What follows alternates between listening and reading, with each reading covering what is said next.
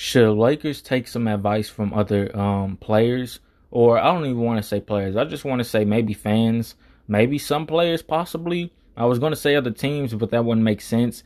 Lakers, um, you guys need some advice and you guys need to work on your offense and defense. If you guys work on either or, that's really going to help us out. That will scratch one thing that we um, need off of our list.